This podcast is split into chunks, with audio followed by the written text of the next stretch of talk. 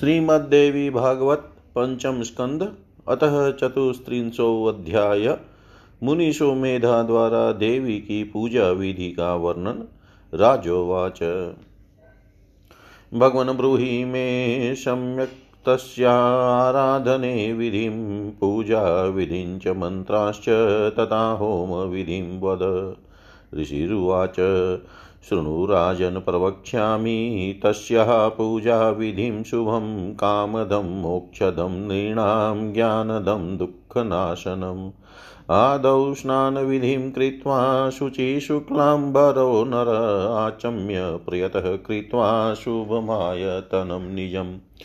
ततोऽवलिप्तं भूम्यां तु संस्थाप्यासनमुत्तमं तत्रोपविश्य विधिवत त्रिराचम्यमुदान्वित पूजाद्रव्यं सुसंस्थाप्य यथाशक्त्यनुसारत प्राणायामं ततः कृत्वा भूतशुद्धिं विधाय च। कुर्यात् प्राणप्रतिष्ठां तु संभारं प्रोक्ष्य मन्त्रत कालज्ञानं ततः कृत्वा न्यासं कुर्याद्यथाविधि शुभे ताम्रमये पात्रे चन्दनेन शितेन च षट्कोणं विलिखेद्यन्त्रं चाष्टकोणं ततो बहिः। नवाक्षरस्य मन्त्रस्य बीजानि विलिखे तत् कृत्वा यन्त्रप्रतिष्ठाञ्च वेदोक्तां संविधाय च। अर्चामुवाधातवीं कुर्यात् पूजामन्त्रै शिवोदिते पूजनं पृथ्वीपाल भगवत्या प्रयत्नत कृत्वा वा विधिवत पूजामागमोक्तां समाहित। जपेन्नवाक्षरं मन्त्रं सततं ध्यानपूर्वकम्। होमं दशांशतः कुर्याद्दशानेन होमं दशांशतः कुर्याद्दशांशेन च तर्पणं भोजनं। ब्राह्मणानां च कार्ये चरित्रत्रयपाठं च नित्यं कुर्याद् विसर्जयेत् नवरात्रव्रतं चैव विधेयं विधिपूर्वकम्। आश्विने च तथा चेक् त्रये शुक्ले पक्षे नराधिप नवरात्रोपवासो वै कर्तव्यशुभमीक्षता होमं सुविपुलः कार्यो जप्यमन्त्रेषु पायसैः शर्कराघृतमिश्रैश्च मधुयुक्तेषु संस्कृते। चाङ्गमांसेन वा कार्यो बिल्वपत्रैस्तथा शुभे हयारिकुसुमे रक्ते स्थिरे वा शर्करायुते। अष्टम्यां च चतुर्दश्यां नम्यां च विशेषत कर्तव्यं पूजनं देव्या ब्राह्मणानां च भोजनं। निर्धनो धनमाप्नोति रोगी रोगात् प्रमुच्यते, अपुत्रो लभते पुत्रान् चुम्बाश्च वशवर्तिन।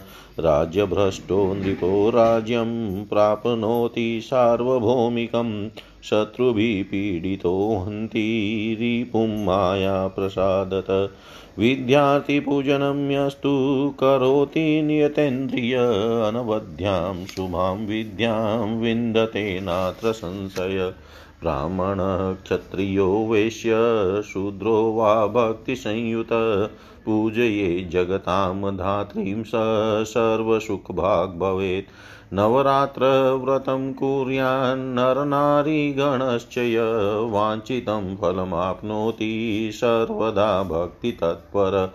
आश्विने शुक्लपक्षे तु नवरात्रव्रतं शुभं करोति भावसंयुक्त। सर्वान् कामान् वाप्नुयात्। विधिवन्मण्डलं कृत्वा पूजास्थानं प्रकल्पयेत्, कलशं स्थापयेत्, तत्र वेदमन्त्रविधानत यन्त्रं सुरुचिरं कृत्वा स्थापयेत्, कलशोपरि वापयित्वा यवाश्चारुन् पाशवत्परिवर्तितान् कृत्वोपरिवितानञ्च पुष्पमालासमावृतं धूपदीपसुसंयुक्तं कर्तव्यं चण्डिकागृहं त्रिकालं तत्र कर्तव्या पूजाशक्त्यनुसारत वित्तशाठ्यं न कर्तव्यं चण्डिकायाश्च पूजने धूपै, दीपै सुनैवेद्यै फलपुष्पैरनेकश गीतवाद्यै, स्तोत्रपाठै, वेदपारायणैस्तथा, उत्सवस्तत्र कर्तव्यो, नानावादित्रसंयुते, कन्यकान्, पूजन् च विधेयं विधिपूर्वकम्। चन्दने, भूषणे, वस्त्रैर्भक्ष्यैश्च विधि विविधैस्तथा सुगन्धतेलमाल्यैश्च मनसो रुचिकारके। एवं सम्पूजनं कृत्वा होमं मन्त्रविधानत। अष्टम्यां वा नवम्यां वा कारयेद् विधिपूर्वकम्। ब्राह्मणान् भोजयेत पश्चात्पारणं दशमी दिने कर्तव्यं शक्तिनो दानं देयं भक्तिपरे नृपे। एवं य कुरुते भक्त्या नवरात्रव्रतं नर नारिव सद्वा भक्त्या विद्वा वा पतिव्रता। यलोके सुखं भोगान् प्राप्नोति मनसेप्सितान् देहान्ते परमं स्थानं प्राप्नोति व्रततत्पर जन्मान्तरे अम्बिका भक्तिर्भवत्यवभिचारिणी जन्मोत्तम कुले प्राप्य सदाचारो भवेदिश नवरात्रव्रतं प्रोक्तं व्रतानाम् उत्तमं व्रतम् आराधनं शिवायास्तु सर्वसौख्यकरं परम्। अनेन विधिना राजन् समाराध्य चण्डिकां जित्वा रिपुनस्खलितं राज्यं प्राप्स्यस्यनुतम् जित्वा रिपुनस्खलितं राज्यं प्राप्स्यस्य अनुत्तमं, सुखं च परमं भूप देहेऽस्मिन् स्वगृहे पुनः पुत्रधारान् समासाद्य लप्स्यसे नात्र संशय वेश्योत्तमं तवे त्वमेवाद्य समाराधय कामदां देवीं विश्वेश्वरीं मायां सृष्टिसंहारकारिणीं स्वजनानां च मान्यस्त्वं भविष्यसि गृहे तत सुखं सांसारिकं प्राप्य यथाभिलषितं पुनः। देवि लोके शुभे वासो भविता तेन संशय नाराधिता भगवती येस्ते नरकभागिन। इह लोके अतिदुःखार्ता नानारोगैः प्रपीडिता भवन्ति मानवा राजन् शत्रुभिश्च पराजिता। निष्कलत्रा हि अपुत्राश्च तृष्णार्ताः स्तब्धबुद्धय बिल्विदले करवीरैः शतपत्रैश्च चम्पकैः। अर्चिता जगतां धात्री, येस्ते अतीव विलासिन, भवन्ति कृतपुण्यास्ते शक्तिभक्तिपरायणा। धनविभवसुखाढ्या मानवा मानवन्तः सकलगुणगणानां भाजनं भारती सा निगमपठितमन्त्रैः पूजिता यैर्भवानी नृपति। तिलकमुख्यास्ते भवन्तीह लोके। नृपति तिलकमुख्यास्ते भवन्तीह लोके। राजा बोले, हे भगवान, अब मुझे उन देवी को, देवी की आराधना विधि भली भांति बताइए। साथ ही पूजा विधि, हवन की विधि और मंत्र भी बताइए। ऋषि बोले, हे राजन, सुनिए, मैं उनके पूजन की शुभ विधि बताता हूँ। जो मनुष्यों को काम, मोक्ष और ज्ञान को देने वाली तथा उनके दुखों का नाश करने वाली है, मनुष्य को सर्वप्रथम विधि पूर्वक स्नान करके पवित्र हो श्वेत वस्त्र धारण कर लेना चाहिए। तत्पश्चात वह सावधानी पूर्वक आचमन करके पूजा स्थान को शुद्ध करने के बाद लिपी हुई भूमि पर उत्तम आसन बिछा कर उस पर बैठ जाए और प्रसन्न होकर विधि पूर्वक तीन बार आचमन करे। अपनी शक्ति के अनुसार पूजा द्रव्य को सुव्यवस्थित ढंग से रख कर प्राणायाम कर ले। उसके बाद भूत शुद्धि करके और पुनः मंत्र पढ़कर समस्त पूजन सामग्री का प्रोक्षण करके देवी मूर्ति की प्राण प्रतिष्ठा करनी चाहिए। तत्पश्चात देश काल का उच्चारण कर विधि पूर्वक न्यास करना चाहिए। इसके बाद सुंदर ताम्र पात्र पर श्वेत चंदन से षटकोण यंत्र तथा उसके बाहर अष्टकोण यंत्र लिखना चाहिए। तदनंतर नवाक्षर मंत्र के आठ बीज अक्षर, आठों कोणों में लिखना चाहिए और नौवा अक्षर यंत्र की करणी का बीच में लिखना चाहिए। तदनंतर वेद में बताई गई विधि से यंत्र की प्रतिष्ठा करके, अथवा हे राजन, भगवती की धातुमयी प्रतिमा प्रतिमा बनाकर शिव तंत्रोक्त पूजा मंत्रों से प्रयत्न पूर्वक पूजन करना चाहिए। अथवा सावधान होकर आगम शास्त्र में बताई गई विधि से विधान पूर्वक पूजन करके ध्यान पूर्वक नवाक्षर मंत्र का सतत जप करना चाहिए। जप का दशांश होम करना चाहिए, होम का दशांश तर्पण करना चाहिए और तर्पण का दशांश ब्राह्मण भोजन कराना चाहिए। प्रतिदिन तीनों चरित्रों, प्रथम चरित्र, मध्यम चरित्र तथा उत्तर चरित्र का पाठ करना चाहिए। इसके बाद विसर्जन करना चाहिए। हे राजन कल्याण चाहने वाले को आश्विन और चैत्र माह के शुक्ल पक्ष में विधि पूर्वक नवरात्र व्रत करना चाहिए। इन नवरात्रों में उपवास भी करना चाहिए। अनुष्ठान में जपे गए मंत्रों के द्वारा शर्करा, घी और मधु मिश्रित पवित्र खीर से विस्तार पूर्वक हवन करना चाहिए। अथवा उत्तम बिल्व बिल्व पत्रों लाल कले कनेल के पुष्पों अथवा शर्करा मिश्रित तिलों से हवन करना चाहिए। अष्टमी, नवमी एवं चतुर्दशी को विशेष रूप से देवी पूजन करना चाहिए और इस अवसर पर ब्राह्मण भोजन भी कराना चाहिए। ऐसा करने से निर्धन को धन की प्राप्ति होती है, रोगी रोग मुक्त हो जाता है, पुत्रहीन व्यक्ति सुंदर और आज्ञाकारी पुत्र को प्राप्त करता है। और राज्यच्युत राजा को सार्वभौम राज्य प्राप्त हो जाता है। देवी महामाया की कृपा से शत्रुओं से पीड़ित मनुष्य अपने शत्रुओं का नाश कर देता है। जो विद्यार्थी इंद्रियों को वश में करके इस पूजन को करता है, वह शीघ्र ही पुण्यमयी उत्तम विद्या प्राप्त कर लेता है। इसमें संदेह नहीं है। ब्राह्मण क्षत्रिय वैश्य अथवा शूद्र जो भी भक्ति परायण होकर जगजननी जगदम्बा की पूजा करता है, वह सब प्रकार के सुख का भागी हो जाता है। जो स्त्री अथवा पुरुष भक्ति तत्पर होकर नवरात्र व्रत करता है, वह सदा मनोवांचित फल प्राप्त करता है। जो मनुष्य आश्विन शुक्ल पक्ष में इस उत्तम नवरात्र व्रत को श्रद्धा भाव से करता है, उसकी सभी कामनाएँ पूर्ण हो जाती है। विधि पूर्वक मंडल का निर्माण करके पूजा स्थान का निर्माण करना चाहिए और वहाँ पर विधि विधान से वैदिक मंत्रों द्वारा कलश की स्थापना करनी चाहिए। अत्यंत सुंदर यंत्र का निर्माण करके उसे कलश के ऊपर स्थापित कर देना चाहिए। तत्पश्चात कलश के चार और परिष्कृत तथा उत्तम जौ का वपन करके पूजा स्थान के ऊपर पुष्पमाला से अलंकृत चांदनी लगाकर देवी का मंडप बनाना चाहिए तथा उसे सदा धूप दीप से संपन्न रखना चाहिए। अपनी शक्ति के अनुसार वहाँ प्रातः मध्यान्ह तथा सायंकाल तीनों समय पूजा करनी चाहिए। देवी की पूजा में धन की कृपणता नहीं करनी चाहिए। धूप दीप उत्तम वेद अनेक प्रकार के फल, पुष्प, गीत, वाद्य स्त्रोत्र पाठ तथा वेद पारायण इनके द्वारा भगवती की पूजा होनी चाहिए। नाना विध वाद्य बजाकर उत्सव मनाना चाहिए। इस अवसर पर चंदन, आभूषण, वस्त्र, विविध प्रकार के व्यंजन, सुगंधित तेल, हार, मन को प्रसन्न करने वाले इन पदार्थों से विधि पूर्वक कन्याओं का पूजन करना चाहिए। इस प्रकार पूजन संपन्न करके अष्टमी या नवमी को मंत्रोच्चार पूर्वक विधिवत हवन करना चाहिए, तत्पश्चात ब्राह्मण भोजन कराना चाहिए, इसके बाद दशमी को पारण करना चाहिए।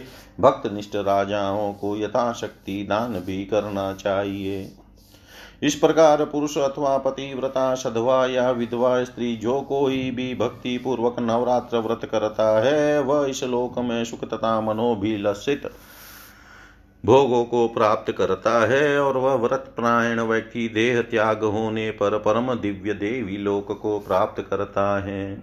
उसे जन्मांतर में देवी जगदम्बा की अविचल भक्ति प्राप्त होती है और उत्तम कुल में जन्म पाकर वह स्वभावत सदाचारी होता है। नवरात्र व्रत को व्रतों में उत्तम व्रत कहा गया है। भगवती शिवा का आराधन सब प्रकार के उत्तम सुख को देने वाला है। हे राजन, इस विधि से भगवती चंडिका की आराधना कीजिए। इससे शत्रुओं को जीत कर आप अपना उत्तम राज्य पुनः प्राप्त कर लेंगे। और हे भूप अपनी स्त्री पुत्र आदि स्वजनों को प्राप्त कर आप अपने भवन में परम उत्तम सुख का इसी शरीर से उपभोग करेंगे, इसमें संदेह नहीं है। हे विश्व श्रेष्ठ आप भी आज से समस्त कामनाओं को देने वाली सृष्टि और संहार की कारण भूता विश्वेश्वरी देवी महामाया की आराधना कीजिए। इससे आप अपने घर जाने पर अपने लोगों में मान्य हो जाएँगे और मनोभिलषित सांसारिक सुख प्राप्त करके अंत में शुभ देवी लोक में वास करेंगे, इसमें संदेह नहीं है। हे राजन, जो मनुष्य भगवती की आराधना नहीं करते, वे नरक के भागी होते हैं। वे इस लोक में अत्यंत दुखी, विविध व्याधियों से पीड़ित शत्रुओं द्वारा पराजित, स्त्री पुत्र से हीन तृष्णाग्रस्त और बुद्धि भ्रष्ट होते हैं। बिल्व बिल्व पत्रों से तथा कनेल कमल और चंपा के फूलों से जगत जननी की आराधना करते हैं। शक्ति स्वरूपा भगवती की भक्ति में रत वे पुण्यशाली लोग विविध प्रकार के सुख प्राप्त करते हैं। हे नृप श्रेष्ठ जो लोग वेदोक्त मंत्रों से भवानी का पूजन करते हैं, वे मानव इस संसार में सब प्रकार के धन वैभव तथा सुख से परिपूर्ण समस्त गुणों के आगार माननीय विद्वान और राजाओं के शिरोमणि होते हैं। इति श्रीमद्देवी भागवते महापुराणे अष्टादशसाहस्रयां संहितायां पंचमस्कन्धे भगवत्याः पूजाराधनविधिवर्णनं नाम चतुर्त्रिंशोऽध्याय। सर्वं श्रीशां सदाशिवार्पणम् अस्तु। ॐ विष्णवे नमः। ॐ विष्णवे नमः। ॐ विष्णवे नमः। श्रीमद्देवी भागवत पंचम स्कंध पंचत्रिंशो अध्याय। सुरत और समाधि की तपस्या से प्रसन्न भगवती का प्रकट होना और उन्हें इच्छित वरदे वरदान देना।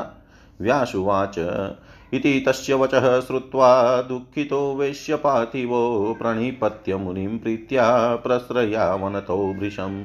हर्षेणोत्फुल्लनयनावूचतु वाक्यकोविदौ कृताञ्जलिपुटौ शान्तो भक्तिप्रवणचेतसौ भगवन् पावितावध्य शान्तो दीनो शुचान्वितो तव सुक्त सुक्तसरस्वत्या गङ्गयेव भगीरथ। साधव सम्भवन्तीह परोपकृति तत्परा कृत्रिमगुणा रामा सुखदा सर्वदेहिना। पूर्वपुण्यप्रसङ्गेन प्राप्तोऽयमाश्रमः शुभ, तवाभाम्यां महाभाग, महादुःखविनाशक। भवन्ति मानवा भूमौ बहवः स्वार्थतत्परा साधने दक्षा केचित् वापि भवादृशा दुःखितोऽहं मुनिश्रेष्ठ वेश्योऽयं चातिदुःखित उभौ संसारसन्तप्तौ तवाश्रं पदे मुदा दर्शनादेव हे विद्वन्, गतं दुःखमिहावयो, देहजं, मानसं, वाक्यश्रवणादेव साम्प्रतम् धन्या वां कृतकृत्यौ, जातो सूक्तिसुधारसात् पावितो भवता ब्रह्मन्, कृपया करुणान्वः गृहाणास्मत्करो साधो नयपारं भवान् वै मग्नो श्रान्ता विति ज्ञात्वा मन्त्रदानेन साम्प्रतम् तपः कृत्वातिविपुलं समाराध्य सुखप्रदम्। सुखप्रदां सम्प्राप्य दर्शनं भूयो याशयावो निजमन्दिरं। वदना तव सम्प्राप्य देवी मन्त्रं नवाक्षरं स्मरणं करिष्यावो निराहारो धृतव्रतो। व्यासुवाच इति सञ्चोदितस्ताभ्यां सुमेधामुनिशतं ददो मन्त्रं, शुभं ताभ्यां ध्यानबीजपुरशरम्। तौ च प्राप्य मुनेर्मन्त्रं सम्मन्त्रय गुरुदेवतो जगमतु वेश्यराजानो नदीतीरमनुत्तमम् एकान्ते विजने स्थाने कृत्वा शनपरिग्रहम् उपविष्टो स्थिरप्रज्ञो तावतीव कृशोदरो। मन्त्रजाप्य रतौ शान्तो चरित्रत्रयपाठको नियन्तु स्मासमेकं तु यत्र ध्यानपरायणो। तयो मासव्रतेनेव जाता प्रीतिरनुत्तमा पादाम्बुजे भवान्यास्तु स्थिरा बुद्धिस्तथाप्यलम्। कदाचित् पादयोर्गत्वा मुनेस्तस्य महात्मन कृतप्रणामावागत्य तस्ततुश्च कुशासने नान्यकार्यपरो क्वापि बभूवतु कदाचन देवी ध्यानपरो नित्यं जपमन्त्ररतो सदा। एवं जाते तदा पूर्णे तत्र संवत्सरे नृप बभूवतु फलाहारं त्यक्त्वा पर्णाशनो नृप। वर्षमेकं तपस्तत्र चक्रतु वेश्यपातिवो शुष्कपर्णाशनो दान्तो। जपध्यानपरायणो पूर्णे वर्षद्वये जाते कदाचिद्दर्शनञ्च तो प्रापतु स्वप्नमध्ये तु भगवत्या मनोहरं। रक्ताम्बरधरां देवीं चारुभूषणभूषितां कदाचित् नृपति स्वप्नेऽप्य जगदम्बिकाम्। वीक्षय स्वप्ने च तौ देवी प्रीतियुक्तो बभूवतु जलाहारे स्त्रीत्येतु स्थितो संवत्सरे तुतो एवं वर्षत्रयं कृत्वा ततस्थो वेश्यपातिवो चक्रतुस्थो तदा चिन्तां चिते दर्शनलालसो।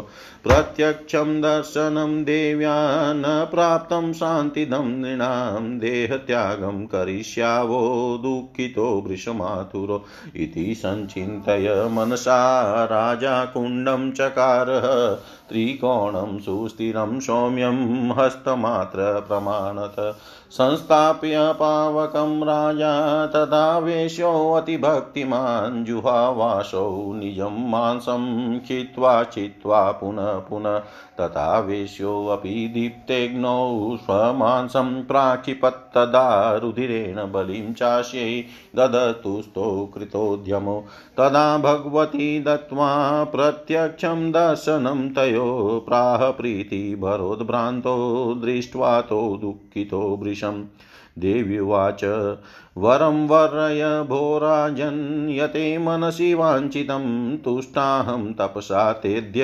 भक्तोऽसि त्वं मतो मम।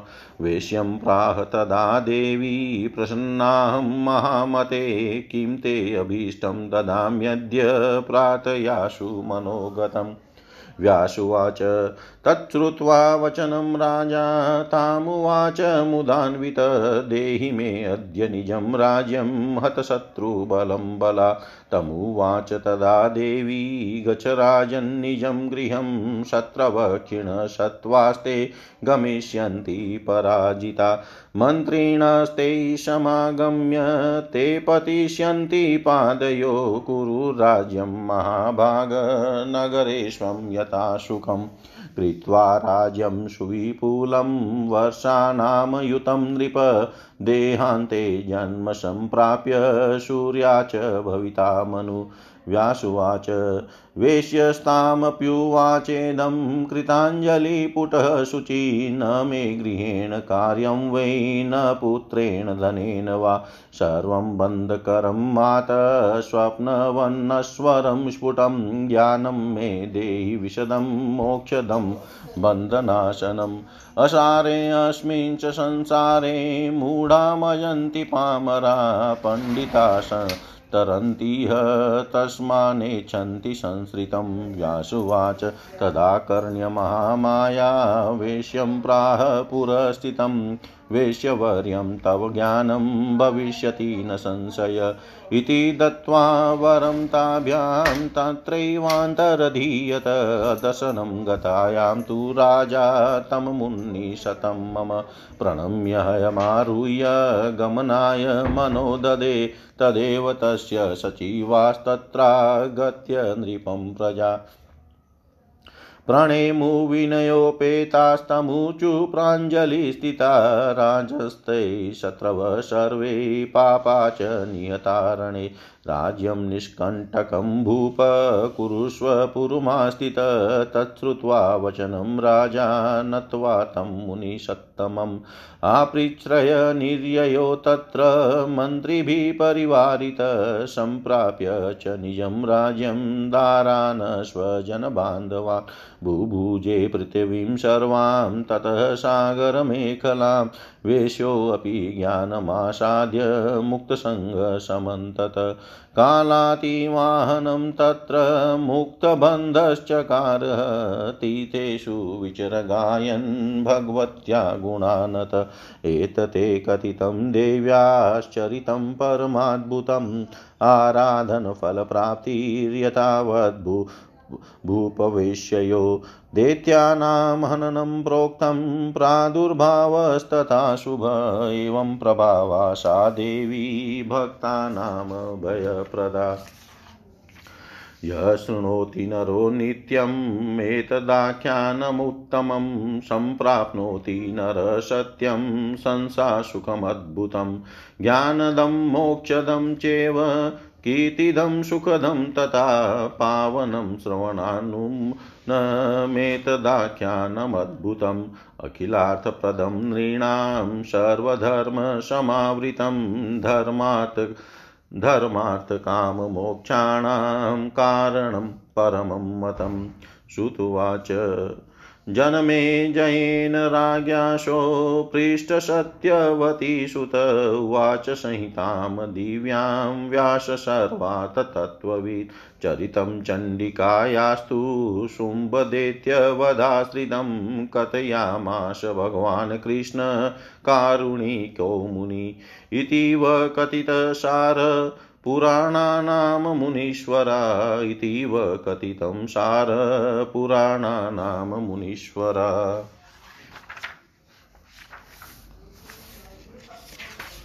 व्यास जी बोले, उनका यह वचन सुनकर दुखित हृदय वाले वेश्य और राजा ने प्रसन्नता पूर्वक विनम्र भाव से मुनि के चरणों में प्रणाम किया। भक्ति परायण चित वाले शांत स्वभाव वाले तथा हर्ष के कारण खिले हुए नेत्रों वाले, वे दोनों वाक्य विशारद राजा और वैश्य हाथ जोड़कर कहने लगे, हे भगवान, हम दोनों दुखी जनों को आपकी सुक्ति रूपिणी वाणी ने उसी प्रकार शांत तथा पवित्र कर दिया, जैसे गंगा ने राजा भगीरथ को कर दिया था। सजन लोग परोपकार परायण, स्वाभाविक रूप से गुणों के भंडार और सभी प्राणियों को सुख देने वाले होते हैं। पूर्व जन्मों के पुण्य के कारण ही महान दुख का नाश करने वाले आपके इस शुभ आश्रम में हम दोनों का आना हुआ। पृथ्वी पर बहुत से स्वार्थी मनुष्य होते हैं, परंतु दूसरों के हित साधन में कुशल आप जैसे कुछ ही लोग कहीं कहीं मिलते हैं। हे मुनि श्रेष्ठ मैं दुखी हूँ और मैं ये वेश्य अत्यंत दुखी है। हम दोनों इस संसार से पीड़ित हैं। हे विध्वन आपके इस आश्रम में आकर प्रसन्नता पूर्वक आपके दर्शन और उपदेश श्रवण से हमारा शारीरिक तथा मानसिक क्लेश दूर हो गया। हे भ्रमण आपकी अमृतमयी वाणी के रस से हम दोनों धन्य और कृतकृत्य हो गए। हे करुणा सागर आपने अपनी कृपा से हम दोनों को पवित्र कर दिया। ये साधो, हम दोनों थक कर इस संसार रूपी महासागर में डूब रहे हैं। यह जानकर अब आप हम दोनों का हाथ पकड़िए और मंत्र दान देकर भवसागर से पार कर दीजिए। अब अत्यंत कठोर तपस्या करके हम दोनों सुख प्रदान करने वाली जगदम्बा का आराधन करके उनका दर्शन प्राप्त कर अपने अपने घरों को वापस जाएँगे। आपके मुख से देवी का नवाक्षर मंत्र ग्रहण करके हम दोनों निराहार रहकर व्रत करेंगे और उस मंत्र का जप करेंगे। व्यास जी बोले, इस प्रकार उन दोनों के आग्रह करने पर मुनि श्रेष्ठ सुमेधा ने उन्हें ध्यान बीज सहित देवी का मंगलकारी नवाक्षर मंत्र प्रदान किया। वे दोनों वेश्य और राजा मुनि से मंत्र और उसके ऋषि छंद देवता का ज्ञान प्राप्त करके तथा उनसे आज्ञा लेकर नदी के अत्युत्तम तट पर चले गए। अत्यंत कृषकाय वे दोनों एकांत में निर्जन स्थान पर आसन लगाकर स्थिरचित होकर बैठ गए। उन दोनों ने शांत चित्त तथा ध्यान परायण होकर मंत्र जप और भगवती के तीनों चरित्रों का पाठ करते हुए एक मास का समय व्यतीत कर दिया। उनके एक मास के व्रत से ही उनमें भगवती भवानी के चरण कमल में उत्पन्न, उत्तम प्रीति उत्पन्न हो गई और उनकी बुद्धि स्थिर हो गई। वे दोनों नित्य जाकर एक बार महात्मा सुमेधा मुनि के चरणों में प्रणाम करते थे और वहाँ से लौटकर फिर अपने कुशासन पर बैठ जाते थे। वे दोनों अन्य कोई भी कार्य नहीं करते थे और सदैव देवी के ध्यान में तथा मंत्र जप में संलग्न रहते थे। हे राजन, इस प्रकार एक वर्ष पूर्ण होने पर वे फलाहार का त्याग करके पत्ते के हार पर रहने लगे। हे नृपुण, दोनों वैश्य तदारा और राजा ने एक वर्ष तक सूखे पत्ते खाकर इंद्रियों को वश में करके जप और ध्यान में रत रहते हुए तप किया। इस प्रकार दो वर्ष व्यतीत होने पर उन दोनों को किसी समय स्वप्न में भगवती का मनोहारी दर्शन प्राप्त हुआ। राजा ने स्वप्न में देवी जगदम्बिका को लाल वस्त्र धारण किए हुए तथा सुंदर आभूषणों से अलंकृत देखा। स्वप्न में देवी का दर्शन प्राप्त कर दोनों प्रेम भाव से परिपूर्ण हो गए। अब वे दोनों तीसरे वर्ष में मात्र जल के आहार पर रहने लगे। इस प्रकार तीन वर्ष तक तपस्या करने के पश्चात वे दोनों राजा और वेश्य मन में देवी के साक्षात दर्शन की लालसा से चिंतित हो उठे। अत्यंत दुखी तथा व्याकुल होकर उन दोनों ने निश्चय किया कि मनुष्यों को शांति प्रदान करने वाली देवी का प्रत्यक्ष दर्शन नहीं प्राप्त हुआ। अतः अब हम शरीर का त्याग कर देंगे। ऐसा मन में विचार कर राजा ने एक हाथ प्रमाण का, एक हाथ प्रमाण का त्रिभुजाकार सुंदर तथा सुस्थिर अग्नि कुंड बनाया। उसमें अग्नि की स्थापना करके राजा अपना मांस काट काट कर बार बार हवन करने लगे। साथ ही अत्यंत भक्तिमान व वैश्य भी प्रदीप्त अग्नि में अपना मांस डालने लगा।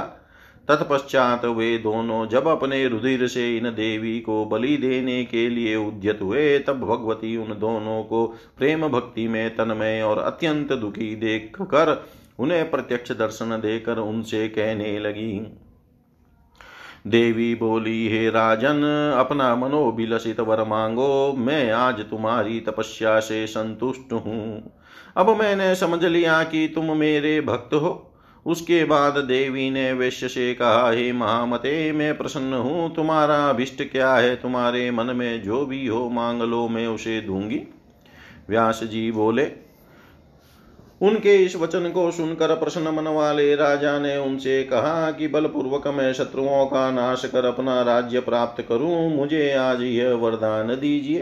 तब देवी ने उनसे कहा, हे राजन, अपने घर को जाओ, तुम्हारे शत्रु शीघ्र ही क्षण बल वाले होकर पराजित हो जाएँगे। हे महाभाग, तुम्हारे मंत्रीगण आकर तुम्हारे पैरों पर गिरेंगे। अब आप अपने नगर में सुखपूर्वक राज्य करें। हे राजन, अपने विस्तृत साम्राज्य का दस हज़ार वर्षों तक शासन करके, देह त्याग के बाद सूर्य से जन्म प्राप्त करके तुम सावर्णी मनु होगे। व्यास जी बोले, शुद्ध हृदय वैश्य ने हाथ जोड़कर कहा, मुझे न घर की आवश्यकता है, न धन की और न पुत्र की। हे माता, ये सभी बंधन में डालने वाले और स्वप्न की भांति नश्वर है। अतः आप मुझे बंधन का नाश करने वाले और मोक्ष देने वाला दिव्य ज्ञान प्रदान करें। इस असार संसार में अज्ञानी डूब जाते हैं और ज्ञानी पार उतर जाते हैं, इसलिए वे संसार की इच्छा नहीं करते। व्यास जी बोले, तब अपने समक्ष खड़े वैश्य की बात सुनकर देवी महामाया ने कहा, हे वैश्य श्रेष्ठ तुम्हें ज्ञान प्राप्त होगा, इसमें संदेह नहीं है। इस प्रकार उन दोनों को वरदान देकर देवी वहीं अंतर ध्यान हो गई। तब भगवती के अंतर्धान हो जाने पर राजा सुरत ने उस उन मुनि श्रेष्ठ को प्रणाम करके घोड़े पर चढ़कर चलने का निश्चय किया। तभी उनके प्रजाजनों और मंत्रीगणों ने वहाँ आकर प्रणाम किया। वे हाथ जोड़कर खड़े हो गए, तथा विनम्र होकर राजा से कहने लगे, हे राजन, आपके शत्रुगुण अपने पाप के कारण युद्ध में मारे गए। हे भूप, अब आप अपने नगर में निवास करके निष्कंटक राज्य कीजिए। उनकी बात सुनकर राजा मुनि श्रेष्ठ को प्रणाम करके उनसे आज्ञा लेकर मंत्रियों के साथ चल दिए।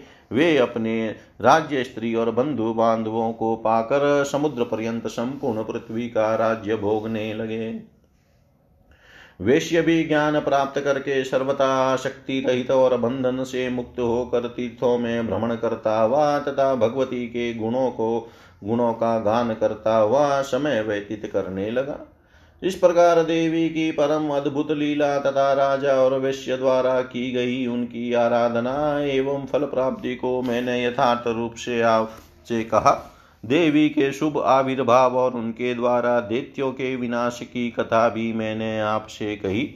भक्तों को अभय प्रदान करने वाली वे भगवती ऐसे प्रभावशाली है। जो मनुष्य उनके उत्तम आख्यान को नित्य सुनता है वह संसार में अद्भुत सुख प्राप्त करता है। यह सत्य है। इस पवित्र और अद्भुत आख्यान का श्रवण करने से यह ज्ञान, मोक्ष, कीर्ति और सुख प्रदान करता है। यह मनुष्यों की सभी कामनाओं की पूर्ति करने वाला तथा समस्त धर्मों का सार और धर्म, अर्थ, काम और मोक्ष की प्राप्ति का परम कारण बताया गया है।